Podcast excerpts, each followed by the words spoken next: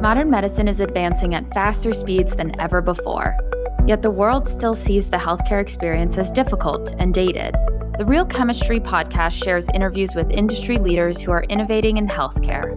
Join Real Chemistry's Chief Marketing Officer, Aaron Strout, as he explores how AI and ideas can come together to transform healthcare into what it should be.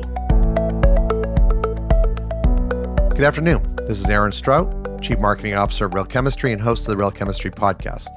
We recently hosted a series of interviews at South by Southwest in Austin, Texas, a conference known for innovation and collaboration.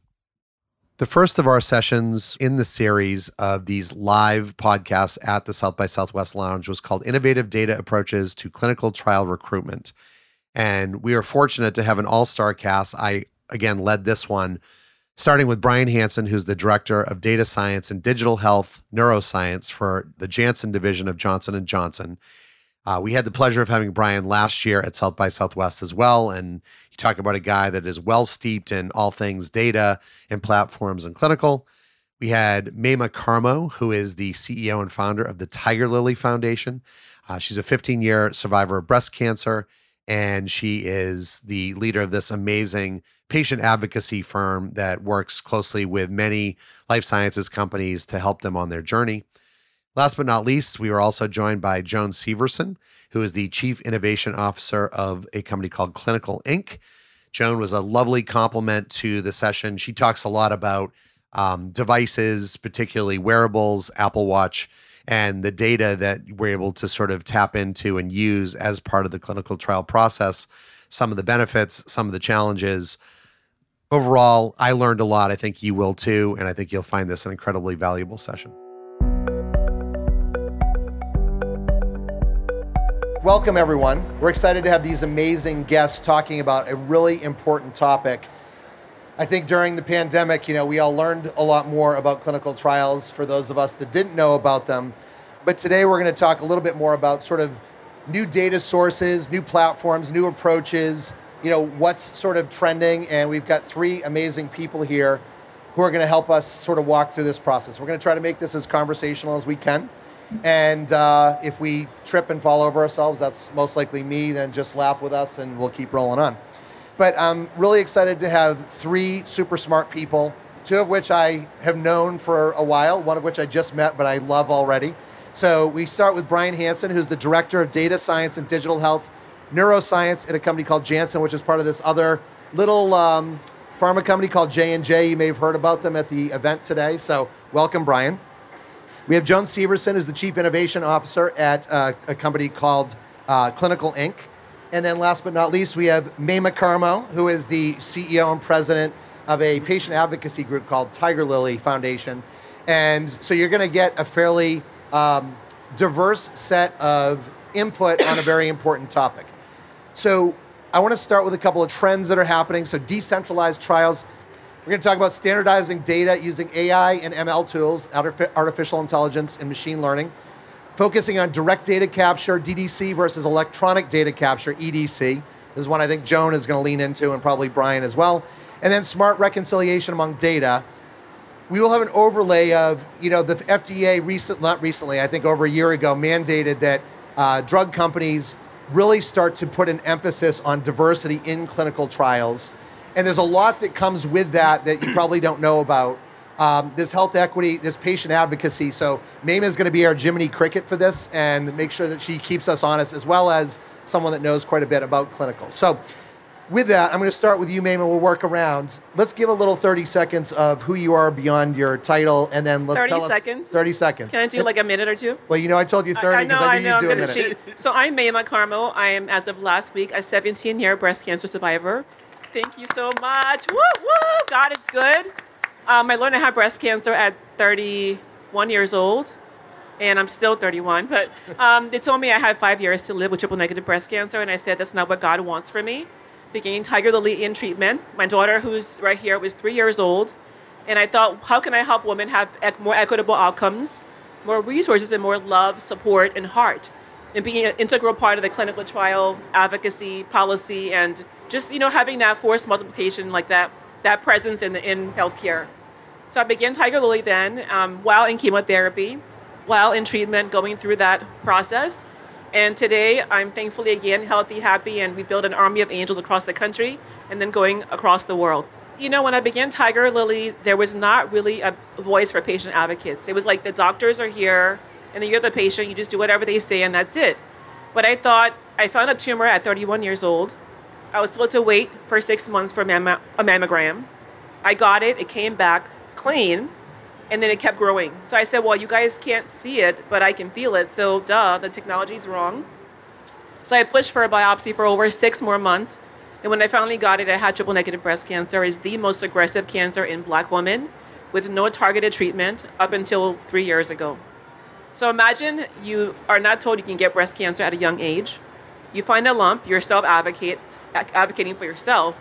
You see a doctor, they tell you to wait, get a mammogram, it comes back clean, and you have to push for these life saving interventions that you have to pay for out of pocket, and they're telling you the whole time that you're wrong. The average person would say, Well, I saw a doctor, she said, I'm fine. I got a mammogram, it came out fine. So why am I bothering? But I knew my body enough to say that I want to have a definite answer. And I thank God I got one, or I'd be a ghost today. So I always say for me, Tigerlily was my paid forward. Because there are women who were like me, who were younger, who were dying because they were told to wait and come back in six months to a year, who weren't advocating for themselves or were dismissed, not offered trials. And so Tigerlily really is a beautiful flower that plants seeds of hope within patients, within advocacy groups, within pharma. And we challenge people on how to think differently about medicine, about patients, and how important we are in the process. So was that good enough? That was perfect. And Okay. thank you. And bravo for doing that. I try that. to keep my, my time. so, but what you didn't share is what's the one thing that people don't know about you that you're willing to share with them? The one thing I would share is that um, when I was little, I asked my mom, How can I love for a living? I'm just a very big hearted, love bug person. And she goes, well, what, what job will pay you to love for a living? I said, I just don't know. And so, um, Apparently, But you I- had to invent one, right? So that well, you I could have it. did. I mean, I got breast cancer. I can love my patients for a living, my sponsors for a living, my partners for a living, and my daughter, who was three when I was diagnosed, now works for me. So I have her in part in my business that I love, and I do what I do every day. So I love for a living. I get to create epic shit every day with great people. Sorry, Aaron. That's okay. And so life should be this about is passion. PG-13, so you can say swear Life's words. about purpose, passion, and doing what you love and loving what you do. And so that's what I do every day, and I love 24 7, and I get to expand that love in the world and help patients have longer lives. Well, What I more love could that. I ask for? I love that about you. So thank you. So Joan, top that. Uh, no, give us a I little bit of can't. background. I don't, Well, there's absolutely Jo- nothing I can say to top that. Joan's so. got a great like uh, secret about herself that I think you'll be impressed Okay, so with. I'm going to start out with that. I flunked out of college twice uh, when I was younger. I um, ended up going back to school when I was 30 because I'd read a book on virtual reality by Howard Rheingold, who I subsequently met at a conference. Um, and I'd written him a note and said that I went into computer science because of his book. I wanted to work in virtual reality. So my whole shtick is doing things the way you're not supposed to, and everything that I've done in technology, like from being able to start to, we developed the first self-administered cognitive testing that was brain baseline, and we used to have people stand up at conferences and say, "Why are you doing this? You're taking my job away. This isn't how it's done," and um, so what we developed over. So I actually had founded two companies prior to uh, becoming part of Clinical Ink. Um, both of them were technology companies. But the idea of giving people the ability to do their own cognitive testing on their mobile device at home and baseline themselves was something that was very foreign to most neuropsychologists. And then we've just kind of taken off from there. Like, what are the things that you can do to self empower and understand your health using your own personal uh, mobile devices that are clinically relevant? So that's kind of been my thing is to do things the way people are told not to do it. And it worked out pretty well. You're my kind of person, Joan. Yeah. I, I do things the way you're not supposed to do them too, like wearing T-shirts. I had one of my colleagues ask me about it, and I said, you know what? I'll be honest. I sweat profusely, especially at events, and so short sleeve shirts are my friend. So you either get to see me casual in my good at naps T-shirt, or you get to see me sweating the whole time. So I think this is a better option.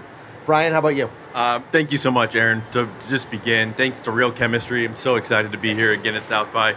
Um, so I am uh, director of data science, digital health at Janssen, and that is the pharmaceutical arm of Johnson and Johnson. So we are really focused on uh, identifying new compounds within the neuroscience space, Uh, I'm particularly interested and focused on neurodegeneration, so really kind of fundamentally thinking about how we treat and, and monitor and really hopefully find you know new and novel therapies for patients with Alzheimer's disease, thinking about patients with Parkinson's. So really focused on you know bringing technology, but then also bringing the right therapies, and really again with this idea of precision medicine. So going after the right patient at the right time with the right dose and and, and approach. So it's a it's an exciting mission to be on, and it's it's really exciting to be here too. So.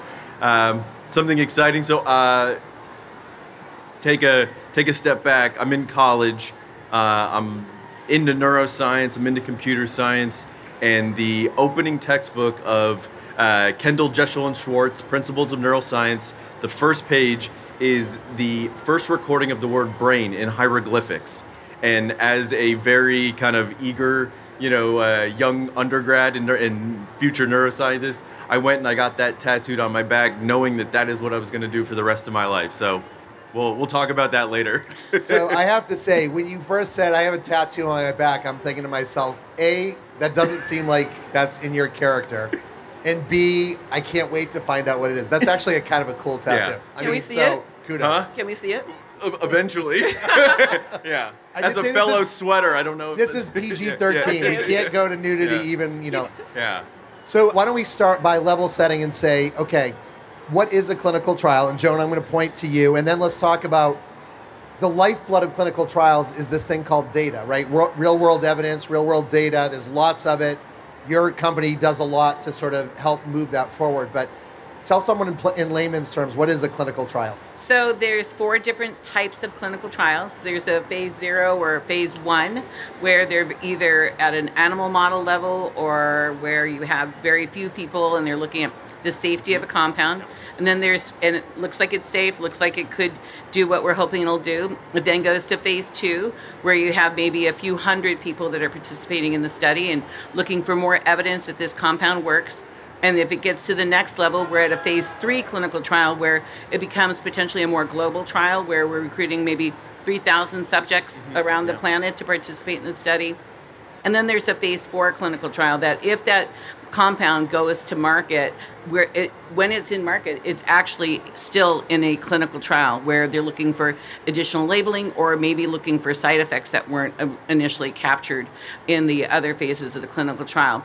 Clinical trials are a very risky business. About I think it's 14% of all molecules that start at that phase zero, phase one, ever make it to market.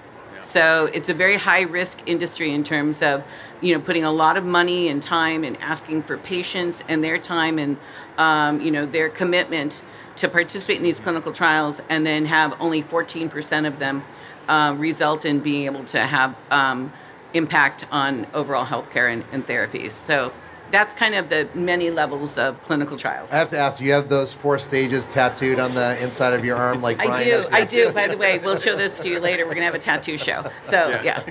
What I will say, and kudos, we did not prep for that, so you did that like a pro. So thank you, Joan. I, I, I told you already, I love your style. I do want to start with the data piece, right? So Bryan, I'm going to start with you. I mentioned the fact that data is sort of the lifeblood of clinical trials, and I want to start to look at like what is the role that data plays. So Bryan, maybe you Yeah. could simplify that and tell us like what J- Joan just gave us the background. Exactly, what what yeah. role does data play in that? It's it's it's everything. It's it's can we identify individuals that we want to enroll for screening? We need to collect information early on in the pre-screening phase. We need to identify the right individuals for the trial so that we know that we're going to have say strong efficacy, you know, in the later phases of the trials as Joan mentioned. Uh, as we're in the trial, we want to be able to collect, you know, you know, objective, continuous measurements about the patient's, you know, behavior, their journey, the the safety, the to- you know, the, the the tolerability, the toxicity, all of the aspects of drug development. But then you also layer on the the behavior. So looking at things like cognition, thinking about sleep data, thinking about mood and behavior, all of these take into consideration this this whole picture and then i would be remiss if i didn't mention like the data from the caregiver the data from the patient's you know family network and support network that is a huge uh, you know aspect of can we get patient reported outcomes? Can we get you know uh, family member outcomes? You know all of these other aspects of, of, of the journey, it's not just about the medicine, it's about the whole patient. It's about moving all of that information from those kind of brick and mortar clinical sites that are far away, but bringing it to the home, thinking about wearable data, thinking about other technology. So that's really the focus. Awesome. And Joan, I know I said you were going to answer. I actually want you to answer the second one because we're going to get into your role and what the data plays a little bit later. So I don't want to pre-steal your thunder. I do want to talk about this thing called the pandemic. Does anyone remember that? Thank God we're here in person, right? In that I know there are still lingering COVID problems, but um, we're through it. And there were some silver linings, right? We got to wear sweatpants for three years while we are sitting on Zoom calls. We learned how to do telehealth. Um, but one of the things that I think people do forget about is we did learn some valuable lessons during the pandemic, and they are applicable to clinical trials. And so I'd love to talk a little bit about the positive and what are the things that we saw that are now getting carried through. So maybe Joan, I will start, and then we'll hand over to Maimah to talk a little bit about that. Yeah, what we saw was um, a aggressive interest in using technology to keep clinical trials going. So one of the things that the pandemic did mm-hmm. was it stopped clinical trials uh, for a, a, very brief period of time where patients could not go into sites. And so they needed to rapidly find ways in which you could continue to have patients participate in a clinical trial part of the challenge with clinical trials is that from the time you file a patent on a molecule, you have 20 years to recoup the money that you're going to spend on developing that molecule into an actual drug therapy. So every day you lose is an opportunity to be able to continue to recoup the money that you spent. Mm-hmm. So yep. technology became a very important piece of how can we continue to have clinical trials go forward safely and then from that they learned a lot about what could we do after the pandemic from those lessons that we learned um, in you know the urgency of the pandemic so there was a lot of adoption. You see telemedicine, you see um, digital innovation groups in the pharmaceutical companies understanding what's real and what they can recommend to their clinical teams. And so I think that the pandemic, there's a lot of technologies that have evolved very rapidly because of the pandemic. Great answer. I mean, one of the things, and I'll set the table for you. I think there was some good and bad things that happened from a diversity perspective, but we had this thing um, called a COVID vaccine that we had to develop, and it had to be done in record time.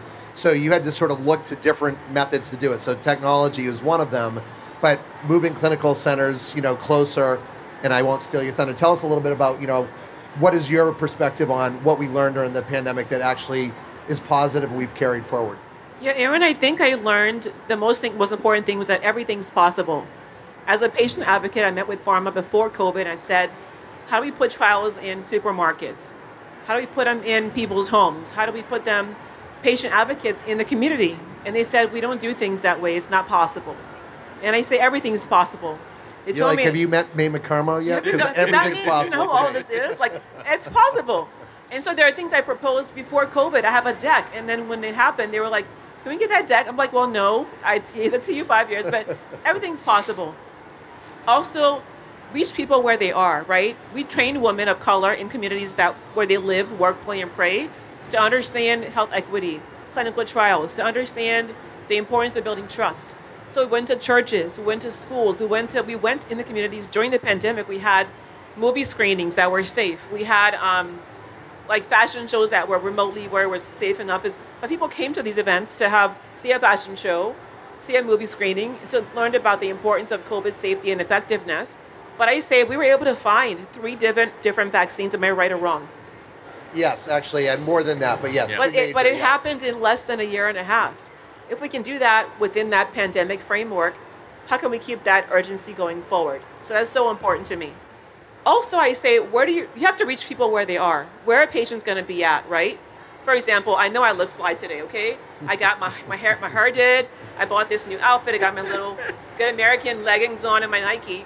But somebody put it in my, in my Instagram, the ad in my Instagram, in my Facebook, in my text messages. There's ways to reach black people and brown people where they are.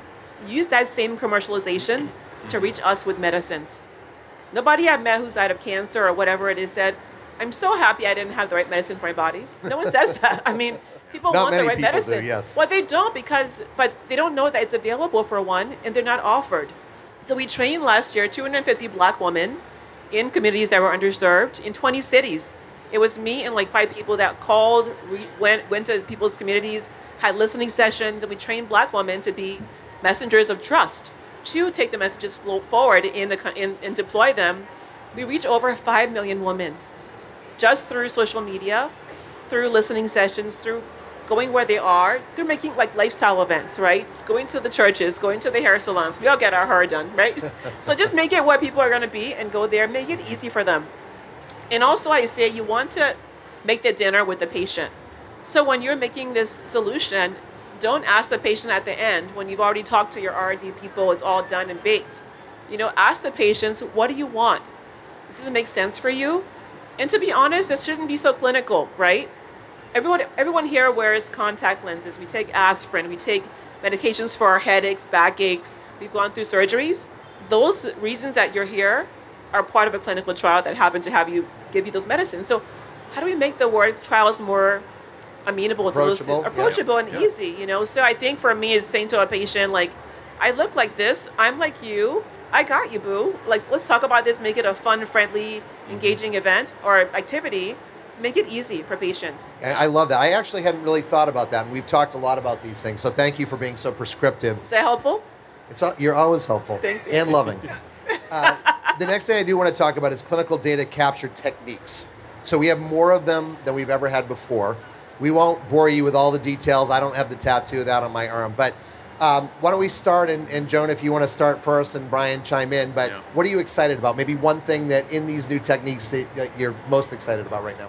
consumer wearables. I am like so into consumer wearables. In fact, we in Parkinson's disease research are now able to detect early stage Parkinson's disease with 92% accuracy using an Apple Watch and a phone. Where the uh, Universal Parkinson's Disease Rating Scale the physician administers is 85% accurate.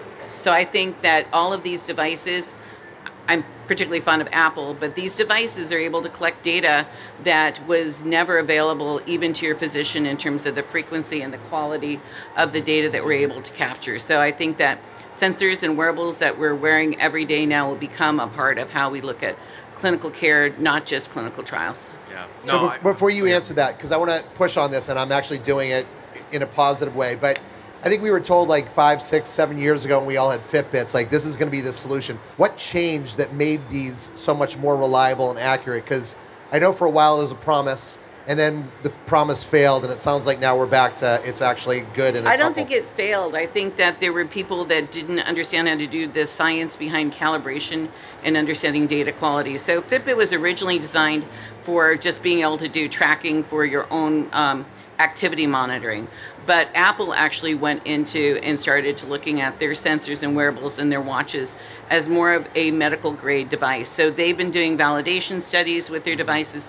They also have invested a lot in the actual quality of those sensors. So you can buy, you know, um, less accurate accelerometers or have less uh, responsive touchscreens on maybe lower end devices. But I think that Google and Apple are really aggressively looking at making these um, more reliable and useful for healthcare. And so I think that initially people saw the promise, um, they just hadn't gone through all the process yet. Well, thank you. That was the answer I was looking for, and I appreciate you Eric, could I ask? Could I share something? Could I share something? yeah. So, like years ago, we didn't all have iPhones. They were unaffordable. We had different kinds of phones, right? But not everybody has some kind of. The most, for the most part, has a, a phone that they can use for, you know, just for tracking whatever. And we don't all have this. But I got an Oura ring, and I got you know an Apple Watch to track my breathing, my heart rate, you know, just things I should be able to be aware of to monitor my health. Most black people live under what they call a high allostatic load, meaning the stress of being black can really impact, it does impact our health as men and women. So, how do we make these wearables more affordable for everybody to have to monitor what they're eating, their sleep, their heart rate when they're resting versus when they're stressed? So, I think for me, is that to your point, it's not that it's not, it didn't work. You have to evolve, right? And make things more affordable. The person living in Southeast DC in a ward can't afford an Oura ring or an Apple Watch. They can't afford to have, you know, like an, an iPad. So I think for me, the goal for all of us is how do we give what people need on the on the level of like who are facing disparities, what we have to, what we have as our everyday tools to manage our health. That's a great reminder. Yeah. So, Bryan, I'd love to get your so thoughts many, as well. So many points on that. So, so the, going back to, to Joan's original comment too, just building on that, um, there is a really uh, excellent framework from the Digital Medicine Society, DIME, where it goes through the idea of sensor level verification analytical validation and clinical validation. And exactly as Joan was saying, is like we are at this point now where we are very comfortable with the sensor quality. They've done a good job. They've they've they've had that verification process go through, you know, a lot of rigor over the years. The analytical validation, can we actually, you know, extract the the right uh, insights from these devices? And then finally, we're in that stage, and I'm at kind of that intersection of the clinical validation pieces. Can we get this into clinical trial development, and can we use it alongside other you know classic scales for clinical outcome assessments and can we really understand more about the patient? And again as, as, as Maimah and everyone is saying like, moving away from that trial design where patients have to go somewhere and and and travel it, it's they can have this on their wrist. So what I'm really excited about too is is again just building on all the conversations is the multimodal integration of all these things. So we're not just looking at one aspect of cognition. We're looking at multiple aspects of cognition. We're not just looking at heart rate, but we're looking at breathing. We're looking at respiration.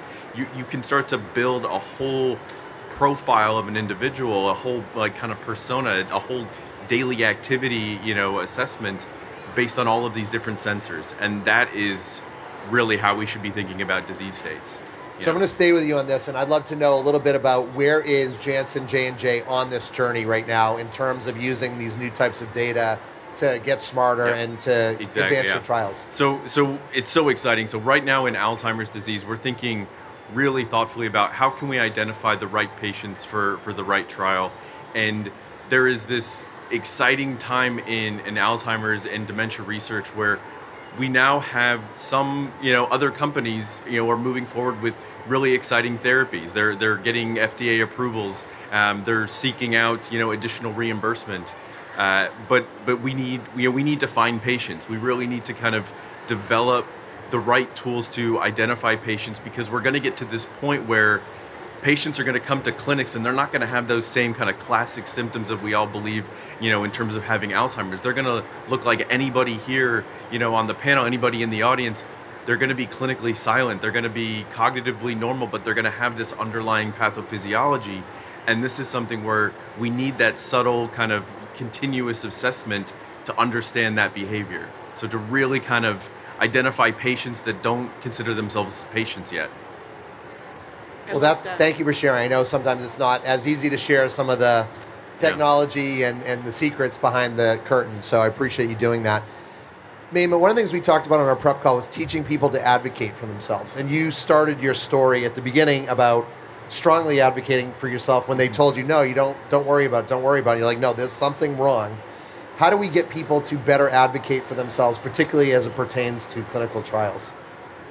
I think people, or the burden is on the patient, unfortunately, right? We, we want to be able to make things better for people, but that people aren't often offered trials. Black women, when we had a, we had a whole survey of black women over the past two years, and most of them said they were never offered a clinical trial, biomarker testing, and other things like that. So you can always say like, who's going to fix the problem? But the solution lies within all of us. So I teach women to be their best advocate. Know your body, know your breast, touch your breast, what they look like, feel like, you know. Um, ask your doctor for a second opinion or a third opinion, or fire your doctor. You really are the CEO of your health. And so people generally think that doctors, again, there's a hierarchy, right? Scientist, researcher, doctor, and then there's just just, just me. They have degrees, PhDs, MD, MDs, whatever. But I say that that doctor works for you. He took a Hippocratic oath to protect you as a human being, and that's uh, that's a job he has and an oath he made to protect people. So we have a program called the Angel Advocacy Program where we travel to communities that black women live, work, and play in. We educate them on the importance of breast cancer, everything 101, understanding breast cancer, clinical trials, policy, advocacy. There's a whole module on clinical trials as well. How to go to the FDA, ODAC, how to be a part of a mm-hmm. research project. And what's really powerful when you educate women, they come in like this, I don't know better, and they leave going, I got this. And now they're able to partner with, you know, a clinical, Clinical Ink., Yeah. you know, a Janssen, Merck, Lilly, Amgen as women who are leading and building a diverse workforce. So when I first began, people said, you can't do that, it's too much, you can't boil the ocean. We trained all these women last year to become breast health advocates. Now they're working in policy with pharma, with um, with you know insur- payers to make to make changes that we need to be to see happen, right? So I think that that's really important, and advocates are really trusted messengers. You can always hire an agency, that's fine too. But agencies come to Tigerlily and say, can't talk to your patient? So, really talking, having you guys as a partner, real chemistry, where we're working together in lockstep to reach women where they are, to build that trust, to say, before you ask them to give you something, ask them what their needs are. What are they feeling? What are their traumas? What has hurt them? Mm-hmm. What are the things as, a, as black women that made them not trust the healthcare system? And help them see that you're an ally for that person's life before you say, I want to recruit you for a trial. So we really work with a lot of partners in pharma to build community outreach plans, to build advocacy plans, and to tell every woman that that power that you have to use your voice is immeasurable. When I began Tigerlily, I had no money. I had no nonprofit training. I had no business training. I had nothing. I had one employee that was my daughter. and we went to churches, hospitals, schools together, got volunteers. And again, now we're, you know, we've made an impact. So I'm mm-hmm. telling every woman I meet, if I am possible, so are you. We help them manifest that possibility in this lifetime. I love that. By the way, I think we're supposed to pretend that J and J is the only pharma company while we're on. The. Oh, this. sorry, my bad, my bad. I'm teasing. I'm totally teasing. You just cut it out. I'm Yeah. totally teasing. J it. and J. Bryan worked at Merck before, Yeah. so he, he has some experience across. I want to start with the non-obvious uh, person on this one, but we talked about the FDA's guidelines and really mandating that we have more diversity in clinical trials. So, Joan, I don't know if you or Bryan want to take a first cut at this, but what impact has this had? Like, is it working? Are companies actually doing the right thing? Where are we on that journey? I know that the work that we're doing using mobile technology and sensors and wearables and using things like Facebook to like reach out to participants to enroll in clinical trials um, has been proven to be very effective. Uh, we just recently did a study with uh, where we needed to enroll 10,000 participants in the study. Um, we were able to actually enroll, uh, do the full enrollment by screening 20,000 participants. No subjects ever came into a site and they were all recruited through social media or AdWords. That study actually was able to close three months early. I've done other studies like that where, um, but it's really about like what she said is going to where people are. Um, but social media is where a lot of people are and being able to target them demographically and encourage them to participate.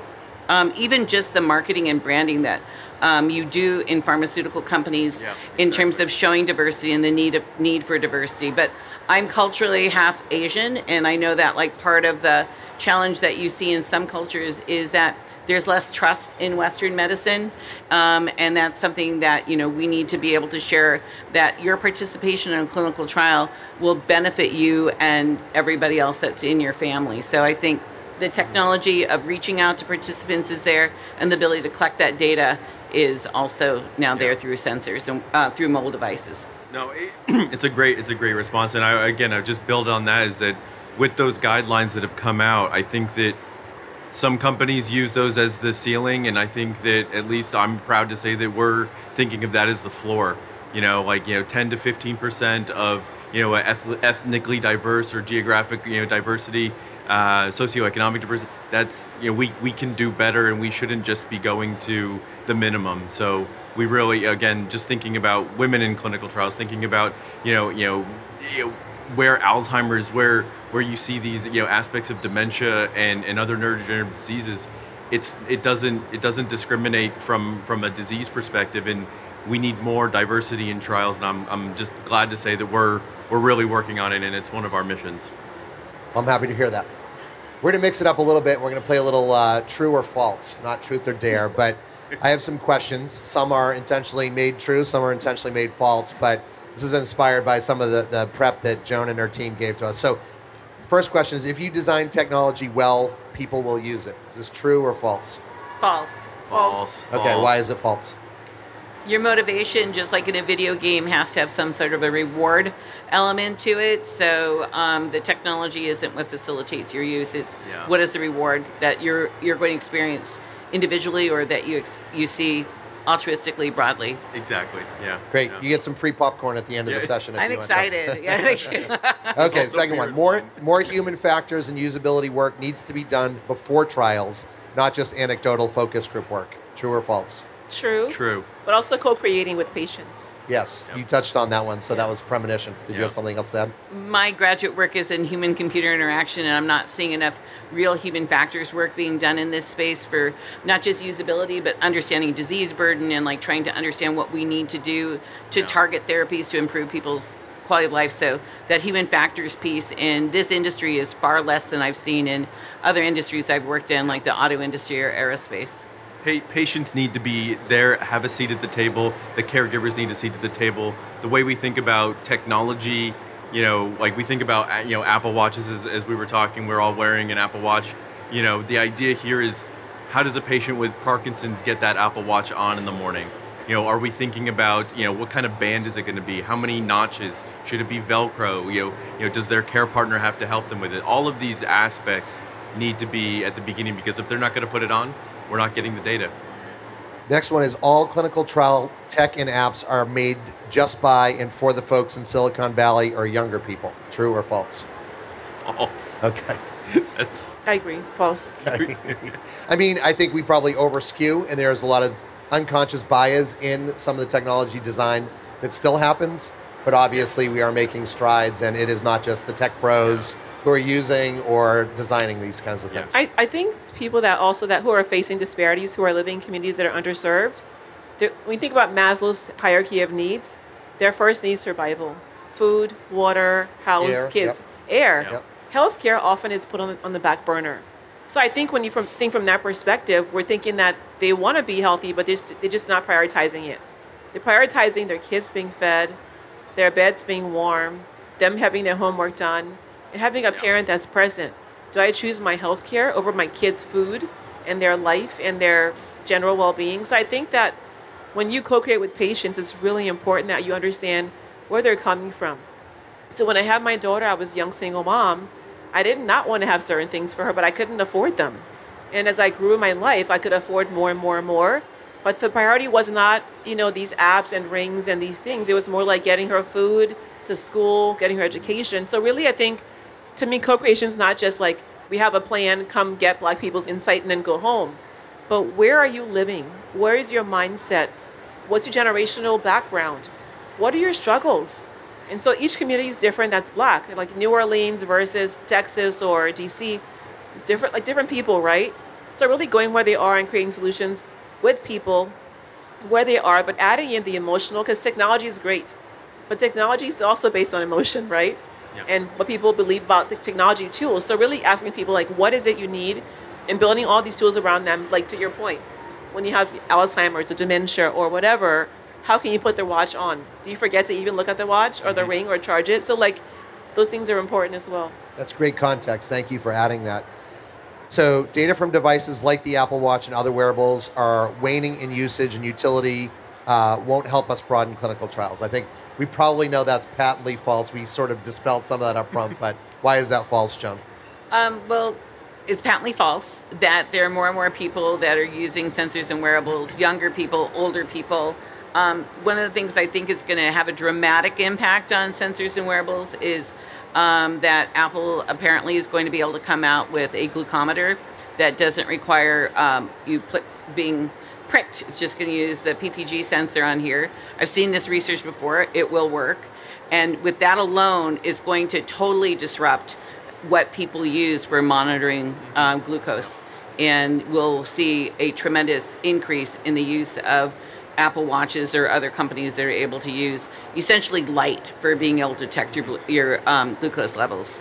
So I think they're going to become more. They're going to become more conditions that people will just buy it for their own um, medical use. Well, it, it's just another it's another data stream that we don't have good access to. So it's not something I would you know immediately think of it deploying into a Alzheimer's or Parkinson's trial. But if I had that data stream, then that becomes some new insight. You know, is is there caloric intake? Is the glucose changing over the day? Does that actually change behavior? You know, can we monitor that in a way that's you know continuous and objective? And you know, would that lead to new insights? So, you know, it's really exciting. So I want to do a big picture question, and it's sort of like future looking. We've talked probably a lot about the current trends and things that we're excited about. So, but I do want to dig into what are the next real big breakthroughs in clinical trials particularly as it pertains to data and process, although we can think bigger than that. So I'm going to actually let each one of you answer. I'm going to start with you, Bryan, and let's try to pick one thing each. The one, the one thing is just that multimodal integration, thinking about the whole patient, thinking about all aspects of, of behavior. Uh, that that I think is what I'm most excited about. That's the big that's the big next trend. There are a lot of companies and a lot of efforts focused on one domain. It's either speech or it's cognition or it's movement, but all aspects need to come together in a harmonized, you know, approach so that we can understand more about the patient. Joan?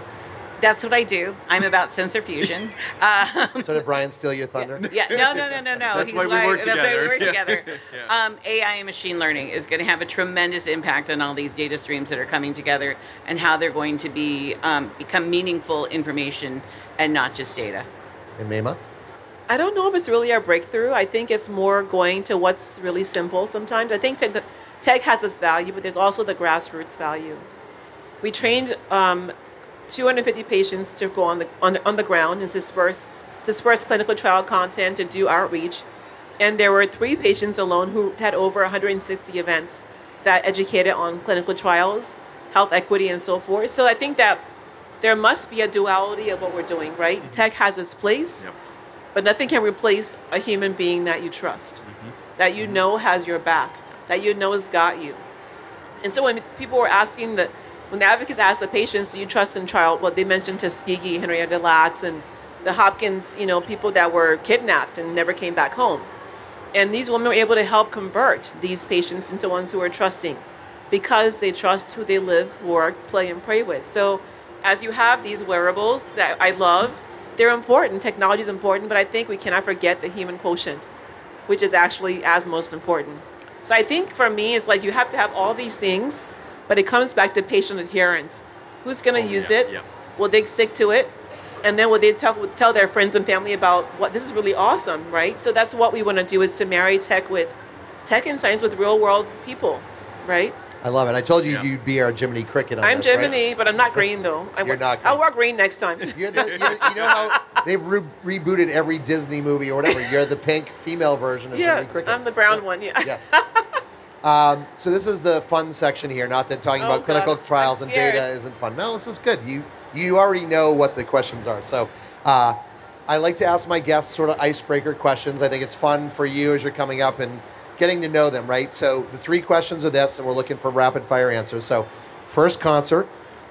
Which food were or are you looking most forward to in Austin? And then this is the tricky one, but it's that movie. And you know, the problem is we watch everything streaming now, so it's less of an issue. But as the old dude that used to do this, and now when I'm at a hotel and you're flipping through channels because you don't have your Netflix or your Hulu, it's that one movie that's halfway through. You have to sit through the commercials. You probably own the movie at home, yet you stop and you watch it for the rest of the way because you're like, I just love this movie so much. So, uh, first concert, the Got food, it. and then Okay. the movie. right. Bryan will go with you first. Uh, first concert, Incubus. nice. Oh, so yeah. good. I like yeah, it. yeah, I- Incubus 311. It was incredible. Uh, food, breakfast tacos. Nice. I got breakfast tacos. I think every morning so far, except today. So yeah. Well done. And uh, I think we were talking about the yeah, like the Matrix. You know, Matrix or just you know, any. But the original, not like The- the, the, the- the- two and three. exactly. Yeah. And the reboot, because The- I think the- they did a the reboot of it. first, The first original Matrix was was incredible, and I'll watch that anytime. Yeah. Awesome. Joan, how about you? Um, I'm older, so the Little River Band was the first concert that I actually saw, and um, about uh, food next barbecue. I have to have some Texas barbecue, and then third, I watch a lot of movies, so it's kind of. But um, El Mariachi is one that, for some reason, if I see that, I'm gonna stop and watch it. And then Maimah? Um, so move, so concerts, concert. concerts. Fir- first Maroon concert. Five. Adam Levine is Oh, just like you know, I just he just like does it for me. Until the recent Yeah. scandals. Yeah, he was my ex-husband, so I divorced him too. So, so yeah, Adam Levine, and then um, uh, The food you're movie. most looking forward to, and I know you've been to Austin at least a couple times. I of like times. everything here, but I found these really went to this like ratchet little bar last night, but it was so epic. It was like they had these like really spicy tacos, fish tacos, and nice bean dip. It was so much fun. They had like kids running around dancing on tables. I'm like, I love this place. We're gonna go back. and um, but I'm really a, like a uh, mostly raw vegan, so I just but I cheat sometimes. Um, I like martinis too. and red wine. So anyway, back to the point. So um, the movie, I love City of Angels so much. And I love Meet Joe Black. I love, I'm a romantic at heart, you know, so. Well, I like that you. I mean, I think all of Matrix may be a little more mainstream, but I like that you picked a little bit off the beaten path, you know, and even Yeah. Matrix, which is on my top five list So- of all time. Mine good. So too, yeah. awesome. Any parting thoughts? And there's no obligation, but I want to make sure that no one goes and says, "Oh, there was that one thing I wanted to get there before we wrap up." I just want to say, as a patient, I'm very blessed to be here on these kind of platforms. I think before we would be fighting to be able to have our voices heard. And um, with the murder of George Floyd, it was so painful to watch. But I think people saw that we had so much work to do, right? And we have to have these uncomfortable conversations about things that are still happening in our day and age. So we have to be honest about where we came from, where we're going, and be able to have you know, vulnerable talks about. I mean, the technology is great. All that we're talking about is great, but there are people who are in the who are in the center of all of this, and so being able to have those conversations and say to, to again to your point, here's the goal, but that's the bo- bottom. We have Yeah. to get to here in a certain period of time. As we fought to get all these vaccines to the market in less than 18 months, how do we fight to ensure that we can get people to have equitable outcomes in the next 18 months or two, three years, and not in 10 years? I don't want to have my daughter have her children, and we're having the same conversation again here in five, ten years. So we have to make, you know, commitments to SMART goals that are specific, measurable, time-bound, actionable, and and and that we commit to. Not as we're going to try to get there, but we have to get there because this is our kids' future legacy and their birthright to have mm-hmm. equitable health outcomes. Yep. Mic drop moment. Can I right drop there. this thing? Thank you. Yeah. Yes. Okay. They probably would frown upon that, but so yeah, our, our technician says no dropping mic. So I want to start by wonderful, a thanking you all for being such a great audience. I want to thank our guests. So Bryan Hansen of Janssen J and J, Joan Severson of Clinical Ink., Maimah Karmo of Tigerlily Foundation, and with that, thank you all. A round of applause. Thank you all so much. Thank you all so much. Thank you. Want more episodes of the Real Chemistry Podcast? Subscribe to our show wherever you listen to podcasts. We post a new episode every Thursday. Visit realchemistry.com for more info.